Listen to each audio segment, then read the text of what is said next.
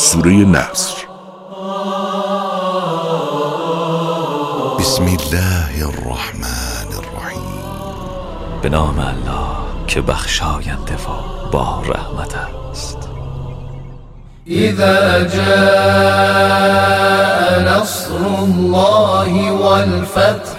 هنگامی که نصرت و پیروزی الهی فرا رسد ورأيت الناس يدخلون في دين الله افواجا و مردم را دسته دسته ببینی که وارد دین خدا می شوند. فسبح بحمد ربك واستغفر.